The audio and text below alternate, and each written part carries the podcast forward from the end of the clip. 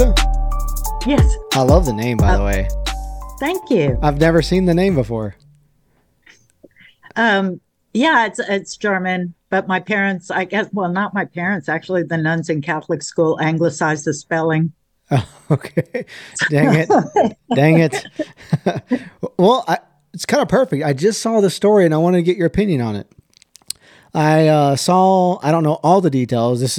I'm kind of acting like a headline reader here, but there was something like there's a wastewater treatment plant in Deer Park that's going to house some of the, I guess some of the hazardous material from the train wreck in East Palestine. Ooh. Have you seen? I wasn't aware of that. No, really? That's alarming. Annalisa, am I on the front end more than you here? Maybe so. Maybe so. We did have, I had a briefing this morning, and it was about, I know the legislature, there's some legislation about the waste repositories, but I was assuming it was nuclear waste because that's been such a big issue. Yeah. Now I'll have to look into it. Yeah, I don't know where I saw it at. I saw it at one of the, maybe it was like the Statesman or Austin American Statesman or something like that. Is there any concern, and before they were bringing, I mean, I don't know if that's true or not, but any concern with that material making its way to Texas? Yeah, of course. We don't want Texas to become like some repository for all sorts of waste. I mean, and that's where there's people who have been fighting, the expansion of these nuclear waste facilities. It's not something that we want Texas to be known for, especially because Texas is growing so rapidly. And, we saw with what happened recently, when you're going through and transporting these wastes in populated areas, there's always the potential for a catastrophe. Texas also, we are not probably not the best in the nation at regulating hazardous materials and all. And I guess you remember what happened in West Texas where a big fertilizer facility blew up several years ago. Yeah. Yeah. So, and it, luckily it was in the evening, but it was right by a school. So the potential for hazard is, and for frankly, catastrophes is only going to increase, as the state gets more densely populated, which is, the forecasts. But frankly, what we're dealing with a lot, I think our most immediate threat that needs to be addressed is something where it's not catastrophic, it's incremental. And we're talking about non-point source pollution in stormwater. That's probably about the biggest threat to our surface and groundwater supplies here in the state. Yeah, so for folks that don't know, can you let everyone know where you work and who you're representing? Oh, sure. Yeah. I'm the executive director of the Greater Edwards Aquifer Alliance. We, our service area is 21 counties in central Texas. And that's because our core mission is to protect the Edwards and Trinity aquifers. And they're amazing groundwater supplies, but they're incredibly vulnerable to pollution because they're karst groundwater supplies. So, infiltrating polluted stormwater goes directly into the aquifer. So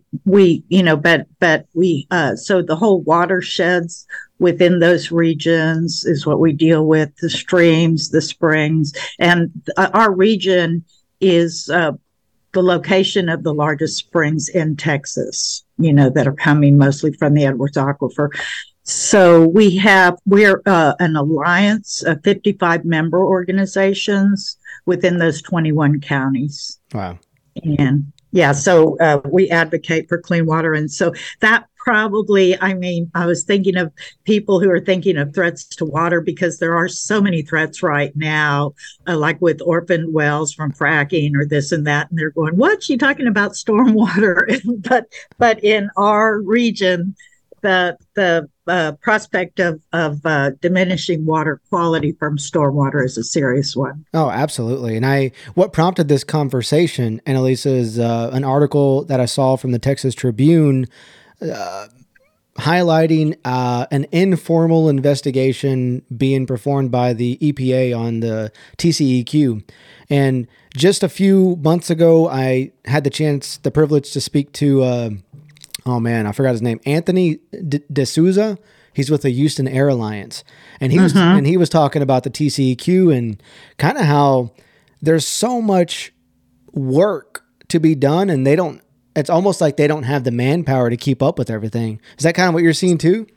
I would totally agree with that. And right now, actually, this is a really opportune time to have this conversation because the legislature reviews each state agency on a schedule. And we're a little bit behind because of COVID, but the TCEQ is up for sunset review this session of the legislature.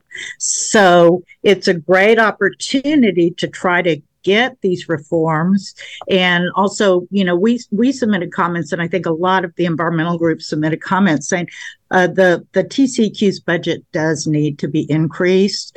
They need to actually update all their information systems because, for example, if we want to look at a permit application, we have to go to a library and actually get the physical copy and make Xerox copies and bring it back. That's crazy in this day and age. And so we're asking for more money to be allocated to that agency to bring them into the 21st century and to hire enough people to actually do the job that they're charged with doing.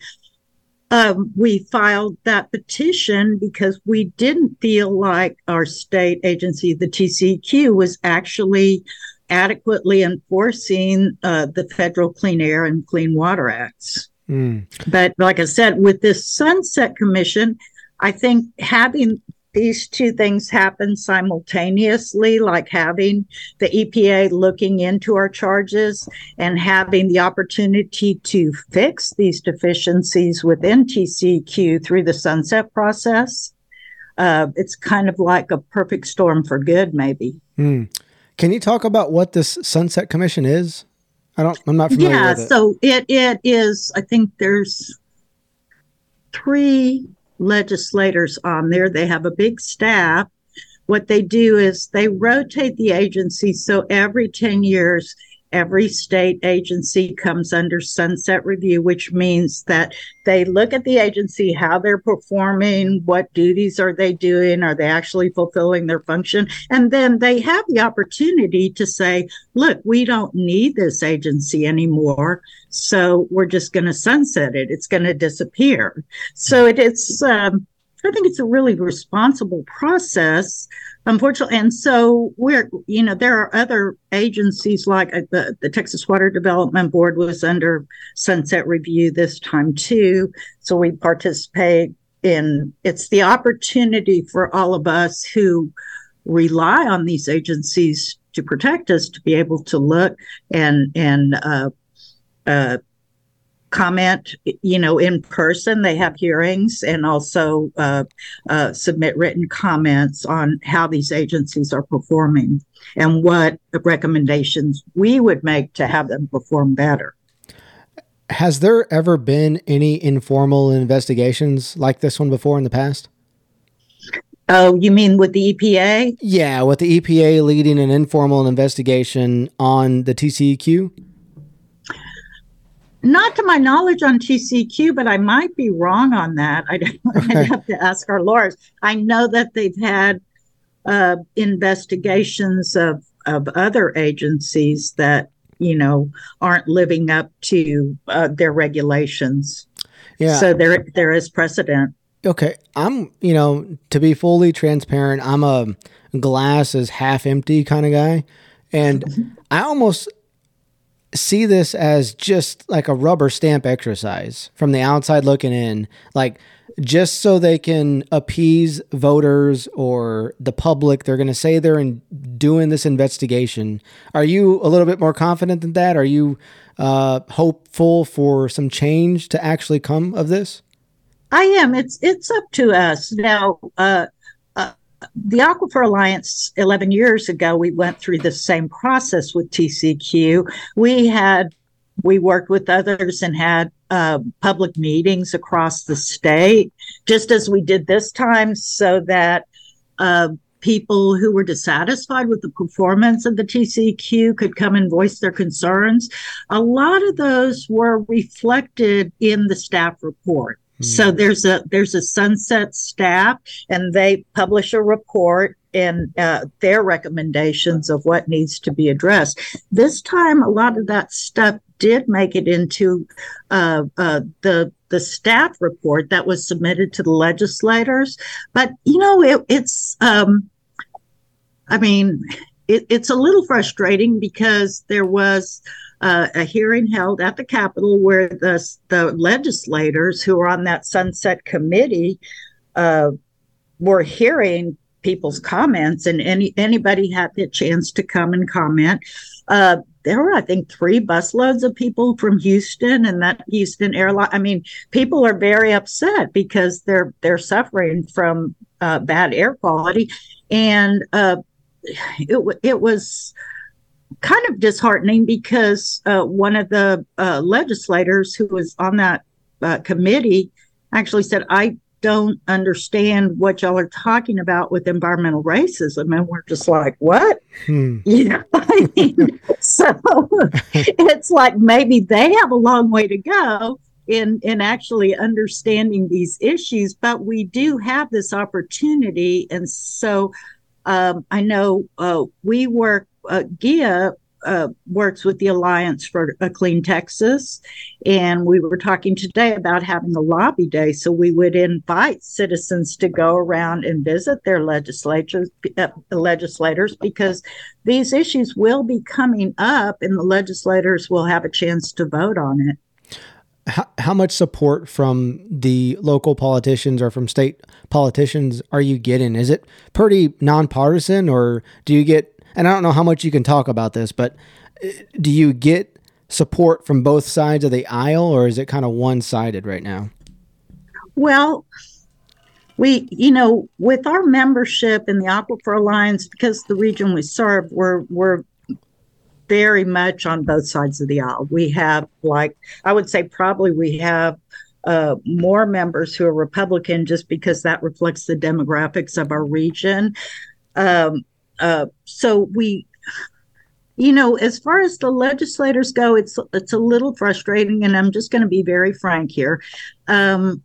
We know that Texans, like the vast majority of Texans, want to see their natural resources protected, air, clean air, clean water, plenty of parklands, all that type. But frankly, a lot of times they're voting for people who don't like regulation. Yeah. And Texas brags on that. I mean, that's the Texas miracle. We don't have a lot of rules.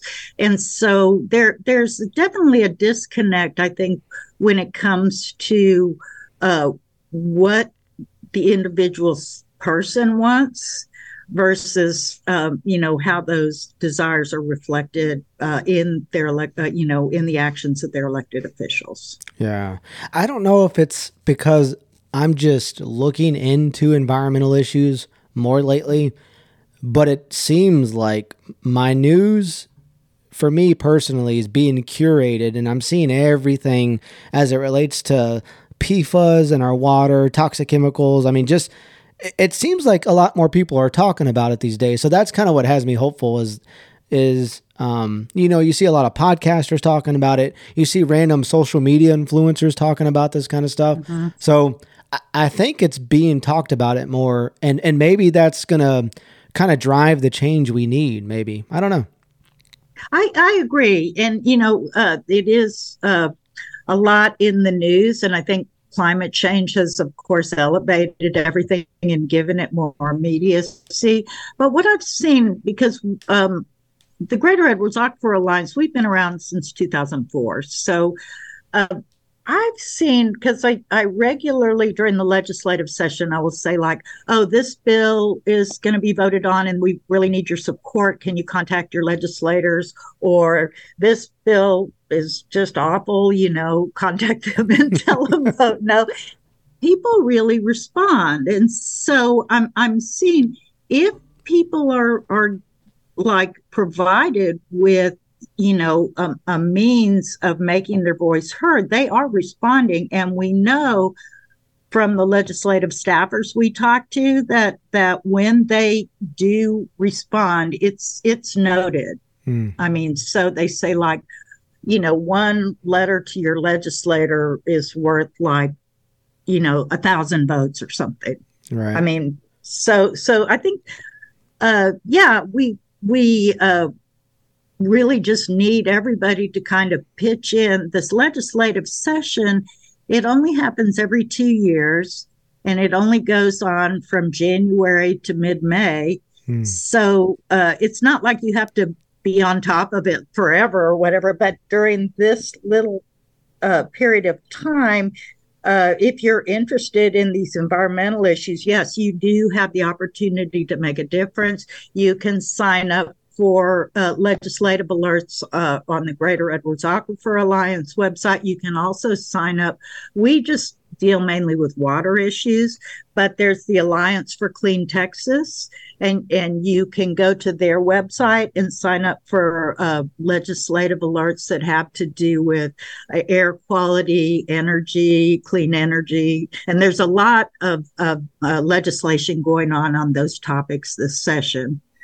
So, you know, it's kind of like you said, curated. I mean, you know, to sift through and say, okay, this is where your voice can really make a difference, you know? Definitely. In regards to what some of this investigation by the EPA is leading, what's kind of the top five or the biggest things that you're hoping to come from it? What's in regards to Texans water? What are the biggest fears, I guess? You know, for one, and the TCEQ is charged, and this is true of both air and water, of assessing the cumulative impact. So, okay, somebody applies for a permit, the kind that we deal with a lot. Okay, they want to build a sewage treatment plant. They want to discharge that wastewater, it's treated wastewater, into a nearby stream or river.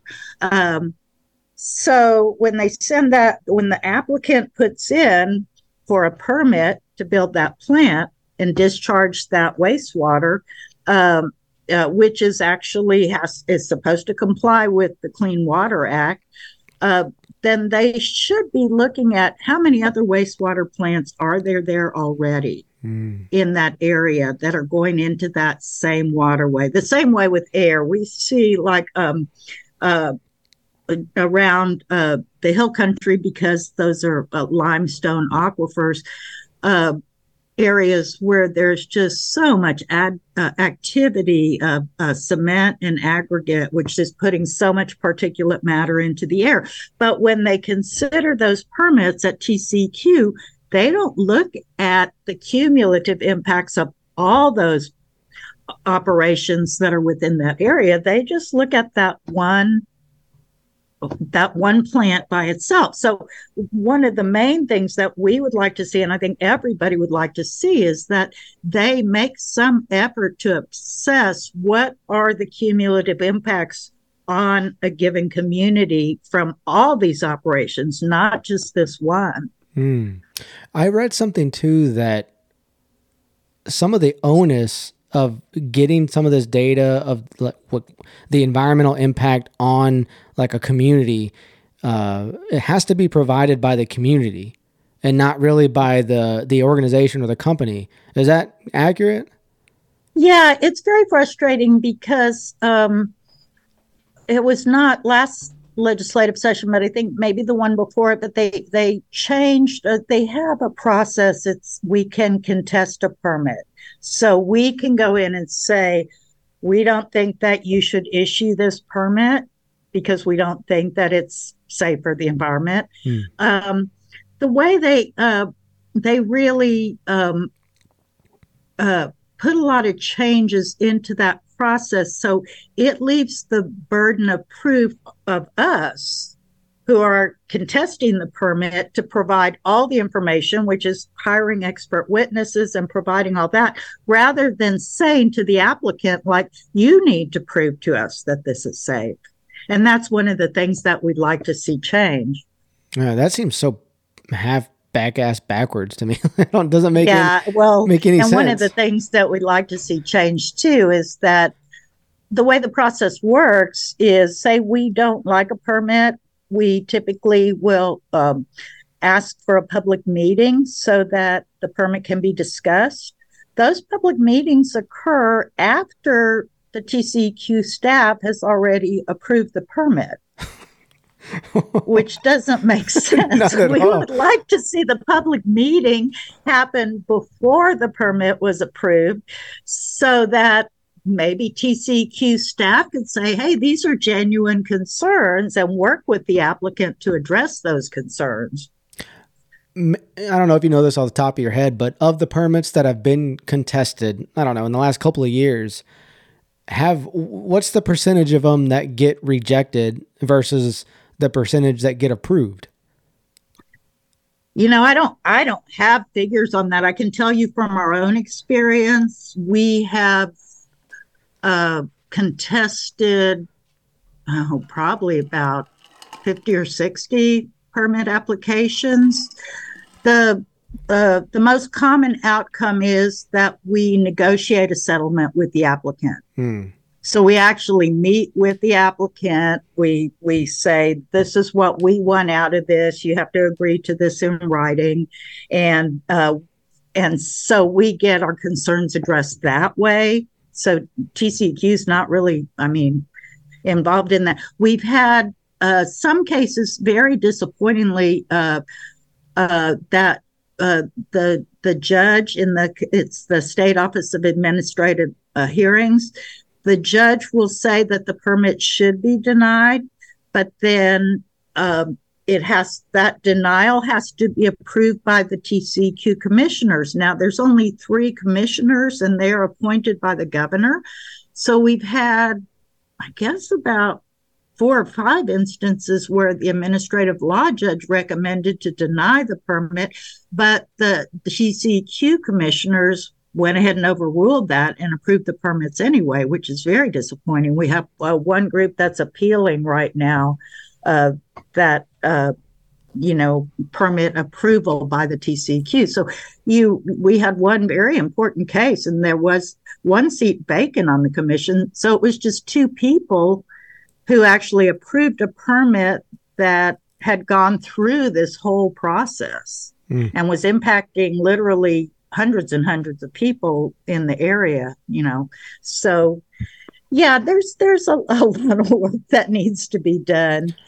People have floated the ideas of actually having those TCEQ commissioners elected rather than appointed, maybe as a method of making them more responsive. But we do think, like I said, through this sunset process, and through bringing it to the attention of the EPA, we do have an opportunity to make this process more fair to Texans and more protective of the rights of Texans to have clean air and water. Yeah. And, I know you're more focused on water. How concerned are you with plastic pellets or plastic nurdles? Well, that's pretty awful. The evidence that's coming out is that they're everywhere. So including in wastewater. So yeah, that's a shared concern, and we're really glad that the EPA they seem to be taking some concrete steps to addressing that. I've been getting a lot of here's a opportunity to comment on these rule changes and things like that. So it seems like the federal government is actually paying attention to that. And then another area of concern that we have, and it's similar to the PFAS, is that emerging contaminants or anthropogenic contaminants or some kind, they're called personal care products. So because typically those are not removed by most wastewater treatments. And so those are going into the environments as well. And so we're seeing things like, endocrine disruptors, changing the sex of fish and, the benthic populations and all. And so, we're seeing like, it only makes sense that the more people you have, and people with all our modern conveniences and ways of living and all, the greater impact you're going to have on the environment. So we're glad to see that those things are being addressed. Yeah, you mentioned changing or the chemicals impacting fish.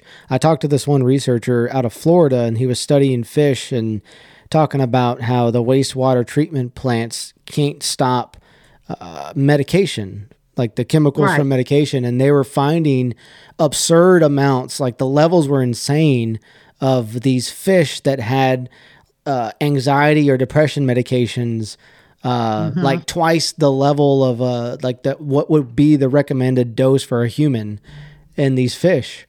So I imagine we're seeing something similar like that in Texas too. Oh yeah. Yeah. So, and unfortunately, like we looked at, testing that had been done at the Edwards Aquifer Springs. So this is water that's coming from the aquifer. It's not running over land. It's coming from underground. It's always been this really, really high quality water supply, and it still is. But what we're seeing is, blood pressure medication, aspirin, nicotine, you name it, anything that people take and is not metabolized by their body and goes into the wastewater stream is showing up in these streams, in these springs. And so we say, we are having an impact. Now, it's not a real severe impact, but it's a cause of concern, because we know that wastewater is diminishing the quality of those groundwater supplies. Yeah. With all the people moving into Central Texas, is there a concern with these aquifers to run dry? Is that even possible? It's the Edwards Aquifer. We all participated in a lengthy process. It was like 4 years to set quantities of water that could be withdrawn from the Edwards. They have to be limited so the springs still keep flowing. So with the Edwards Aquifer, it's not as much a concern. With the Trinity Aquifer, it is a huge concern, because that's that aquifer doesn't recharge as quickly as the Edwards, and people are withdrawing amounts that are unsustainable. Yeah. So, you have the prospect of those groundwater supplies in the Trinity Aquifer being depleted. And there are groundwater districts that try to deal with that, but it's kind of a moving target. It's really hard to assess how much is actually being withdrawn, because you have individual well owners. And so, of course, the more straws that you put in there, the more is being pumped out, and it's hard for them to get a handle on it. Yeah, I have, my brother lives in Dripping Springs, and last year where he lives at, he went dry for a period of time. And there's just so many people moving out there, and like you said, just dipping their straw in there, and everyone has a garden now. COVID made people do more gardens, so there's a lot of wasted water doing that. So yeah, it seems like the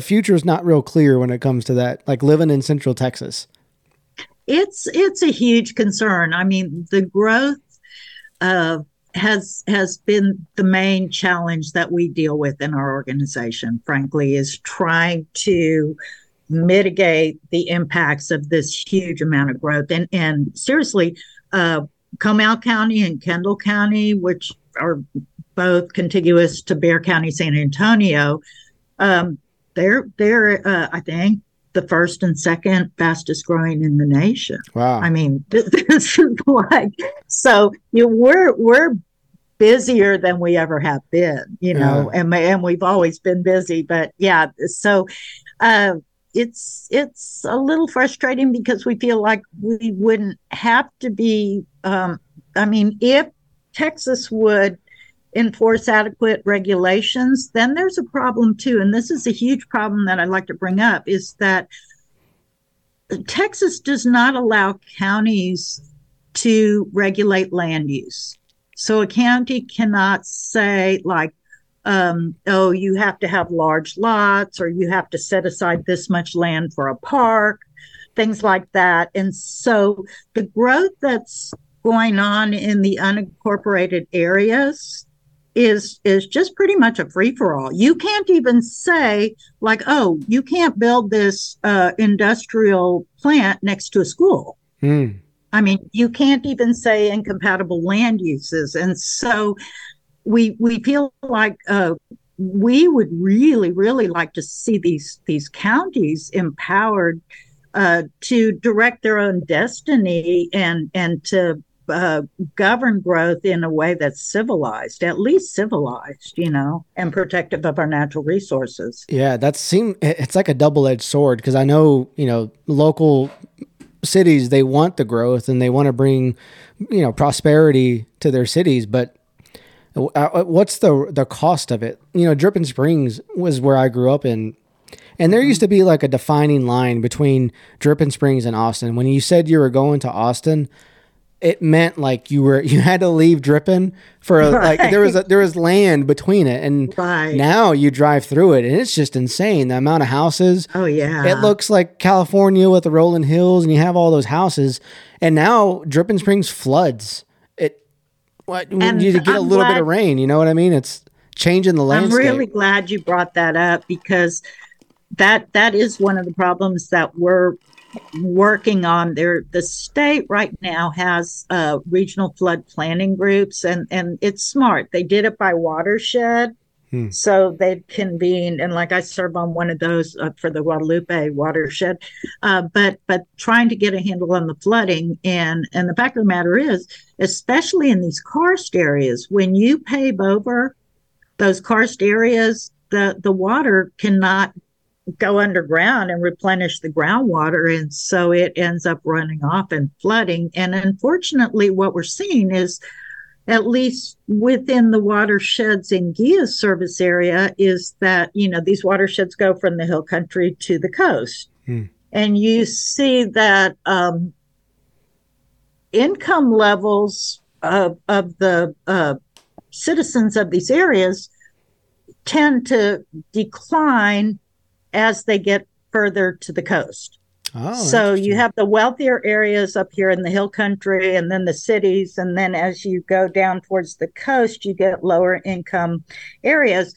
Well, those poor low income folks are getting the worst impacts from the flooding, because the flooding starts at the top of the watershed and then it just picks up speed all the way down. And so, you know, really like to see the state. I think they're making a good start at trying to address this. And I love the fact that they did it by watersheds, so that these could be addressed in a comprehensive manner. What needs to happen now is to make sure that the legislature appropriates enough money so that projects and you know, all the different best management practices can be employed, so that we actually, you know, what we advocate is green infrastructure that slows that water down and makes it soak into the ground and replenish our aquifers. That makes sense, and it's a lot more cost effective too than like building dams all over the place. Is there any other state that's experiencing growth like Texas is? Like, can we learn from other states from generations before? Well, yeah, I'm trying to think right offhand, because I know that we're not the only one, and I think there's a lot of I'm more familiar with Texas, you know, right, and what we're doing here. Now, I would say for a lot of our issues, and this wasn't really based on growth, it was based on, you know, concern for protecting a water body. But I think some of the most progressive implementation of green infrastructure has been done in the Chesapeake Bay area. Mm. And that was because that bay was so polluted that they needed to, you know, really get to work and try to, you know, clean that up. I think the hot ticket, Annalisa, is moving to Tennessee. Tennessee, huh? Yeah. It seems like, you know, everyone, I think that's going to be like the next Texas. I know a lot of, I don't know, just personally, friends and family that have left Texas to move to Tennessee because it's kind of like the next Texas for Texans. Interesting. You know, and I think about it like, because I personally, you know, my experience bears out that a lot of Californians are moving to Texas. Yeah. And a lot of the Californians I've met who have moved here lived in that area that, you know, was impacted by the wildfires. And they just, and so with climate change, I think we're going to have to seriously look at large migrations of people from a place that's unsafe to a place that's safe. And if you look at Texas, we're probably, I mean, we're not really prone to earthquakes. We're, you know, we've got a lot going for us. So it could be, you know, a major economic boost to Texas. And it certainly is already a population boost to Texas. So it becomes incumbent on us to do everything that we can to try to absorb this population growth while still maintaining the quality of life that we have. Yeah. Yeah, it's tough. And that's going to take regulation. Yeah, I don't know how you balance. There's so much nuance. You know, you brought up environmental racism, and I'm starting to see that more and more. And the people that were once living in Austin, like a lot of people, unless they just purely have no way to go. But if people have a choice, they left Austin, and the people that live in Austin aren't originally from Austin. They've gone out to other, you know, out towards more West Texas, you know, South Texas, and, or they just left the state. So it's like, I don't know what it's not, I'm not saying it's a bad thing, but it's getting more expensive, and it seems like the quality of life is also reducing as it gets more expensive. Yeah, and I think a factor is basically Texans are smart, but I think the state government has limited local control, and they're actually a trend to even limit it more. And so if you have, like, Texans, if they elect their county commissioners, these are smart people. But the state is really selfish with the power. They do not want to give them the authority that they need to govern their own areas. And a lot of it is because you have these large industries, like the building industry. There's all sorts of industries. They say, well, we don't want to go and have different regulations for each county. We just want one template that's statewide, and that's all we have to deal with. And I think that's, frankly, really depriving Texans of, you know, the ability to intelligently govern their own communities. Yeah. And we, like I said, we have smart people here. They know what they want to do. You know, they're just not allowed to. Yeah. Does your organization work or collaborate with other organizations outside of Texas? I know we're only, you know, focused on Texas Water, but do y'all collaborate with other organizations outside of the state? Yeah. I'm on one committee that is convened by the EPA. We meet twice a year, and that's actually to address non-point source pollution. Mm.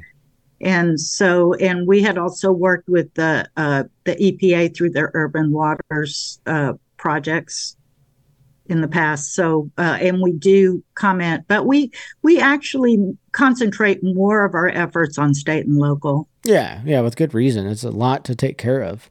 What are some of the I guess the heavy hitters this legislative session that the public would benefit them to support? You know, and this is not water issues, but we still haven't fixed the grid. And you know what's funny? And I don't know about you, but my electricity bill has doubled. Yeah. So I would say everybody needs to follow that. I mean, that's going to be the one that has the most impact on your health and safety and pocketbook, you know, coming to session. One of the things that we're really concerned about is this whole issue of what they call produced water, which is water that comes from the fracking process. They're talking about reusing that as a water supply source. That's something that people really want to look at carefully, you know, to make sure that it's regulated in a way that is safe. Let's see, I think just because everybody in the world should be trying to address climate change. I've seen bills that are actually have been filed that seem to be intentionally targeted at reducing implementation of solar, wind, and like that. And so people really need to maybe keep an eye on what the state can do. There's some good bills, too. There's some bills that say Texas needs to get on board and effectively address climate change. And it's not like you have to know every bill number or anything like that.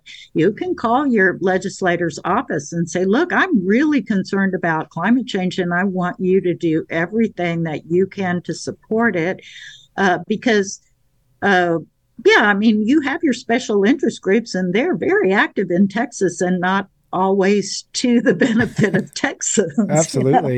You know? In regards to the power grid, is there anyone knowledgeable or credible on the topic that would like to do a podcast? I've reached out to a number of people, and a lot of people don't want to talk about it. The experts, you know? I think the ones that I've seen are is Public Citizen and Sierra Club. Oh, okay. No, I haven't reached out to them. Yeah, that's who I'm getting my information from about it. And like I said, this is just me as a citizen because my organization doesn't really deal with the power grid. But yeah, they're doing a lot. So.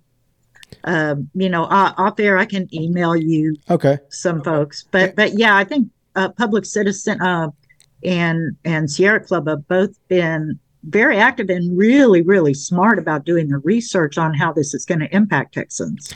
You know, and I think that's another topic or another area where the growth of Texas is impacted. Like our power can't keep up with all the people moving in, you know?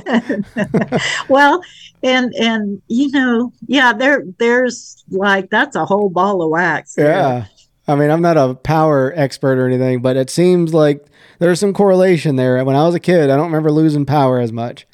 That's right. Well, Annalisa, this has been great. I really appreciate your time. I know you're very busy, and I think these are important conversations to have.